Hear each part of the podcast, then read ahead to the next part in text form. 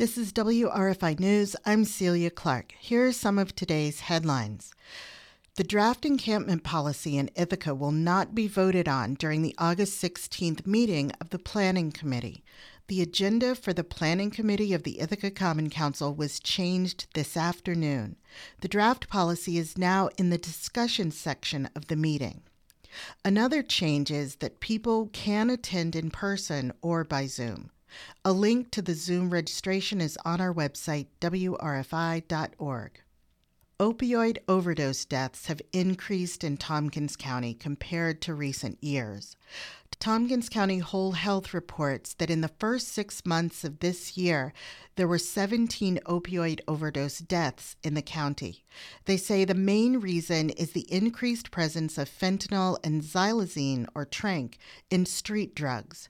Director Frank Kruppa is urging people who use street drugs to test them for fentanyl and to carry Narcan. Both fentanyl test strips and Narcan kits are available from Tompkins Whole Health for free. The health department will also give Narcan training. For more information, there's a link on our website, wrfi.org. For more local news and to subscribe to our podcast, go to wrfi.org/news.